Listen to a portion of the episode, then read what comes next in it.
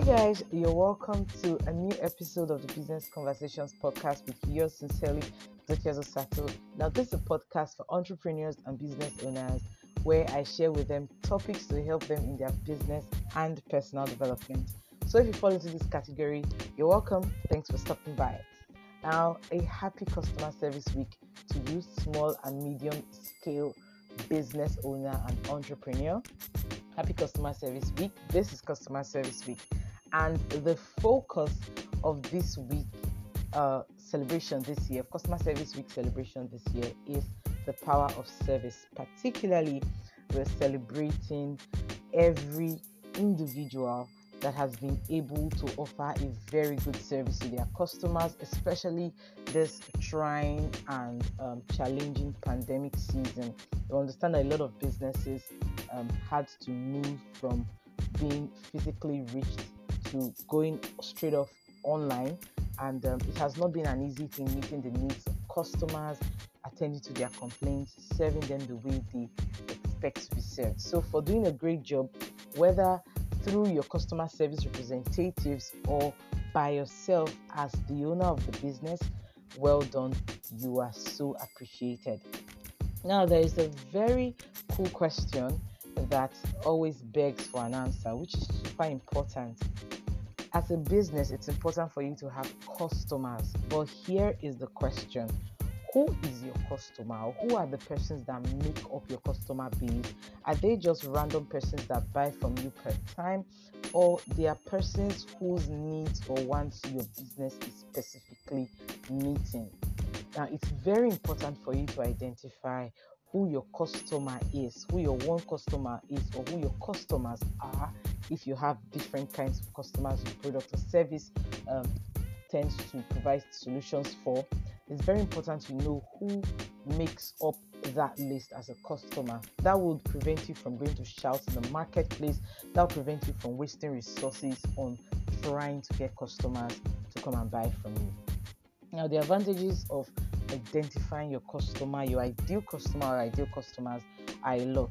It, make it makes it easier for you to find new customers. You don't just go shouting at everybody. You know who you're looking for, and you can actually approach them. You can actually meet them at a point where they will be able to resonate with what you have to offer.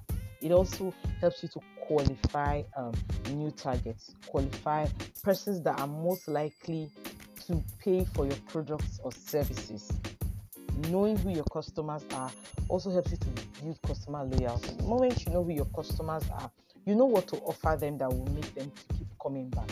Aside from the solutions that your business is providing for them, there will be just a little bit extra on the side that would help to drive their loyalty. And because you know who these customers are and you are consistently meeting their needs, they will tell other persons about you and draw them to you. You've already built loyal customers it just helps the entire marketing process to be less humongous and resource sapping.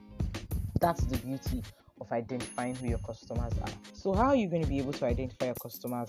Is through the creation of a customer profile.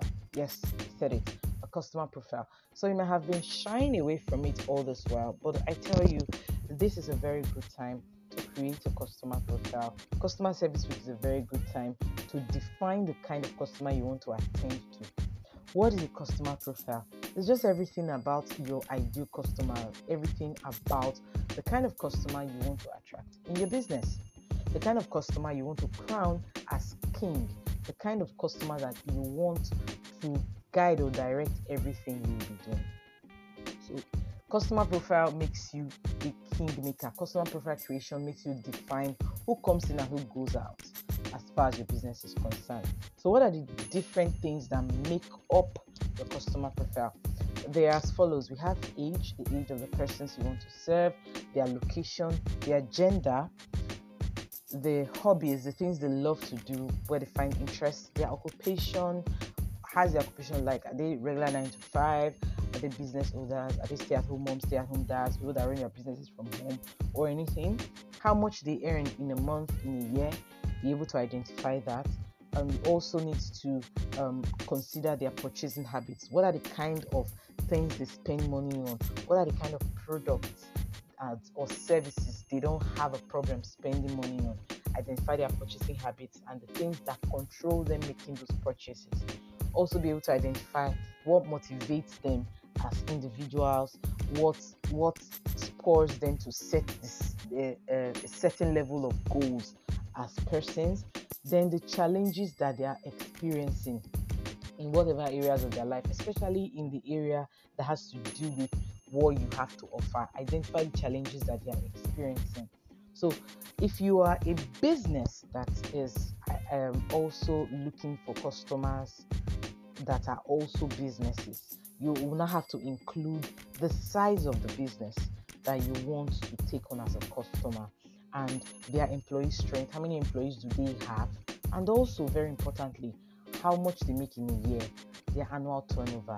These things help you to make a proper decision. That way, you're not just dropping proposals at every company that looks like a company. They are dropping proposals at companies that actually, or rather, with businesses that actually need your services and you can serve them. So I hope with these you'll be able to create your own customer profile. And by the time you have created a customer profile, it will make you serve your customers so much better. If you're having a customer service representative, that individual should be able to address issues that your customers are having on time and efficiently. So, a customer service rep should be um, very professional, should be patient enough to listen to your customers and meet their needs, and also should have the attitude of considering your customer first before any other thing. So, thank you for listening through. I hope you've learned a thing or two, and I presume and expect you to take time out this week and create a customer profile for your business. Thanks for listening.